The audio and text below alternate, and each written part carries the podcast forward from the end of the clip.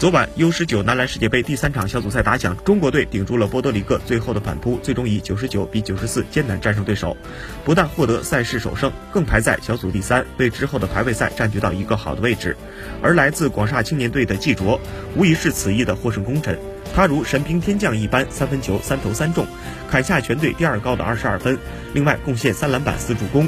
离第三节结束还剩下五十二秒，季卓溜到篮下接到球后侧身将球上进，同时造成对手犯规。季卓随后又稳稳命中罚球，将比分反超了一分。最终中国队三军用命，极为艰难地拿下了这场足以让他们重拾信心的胜利。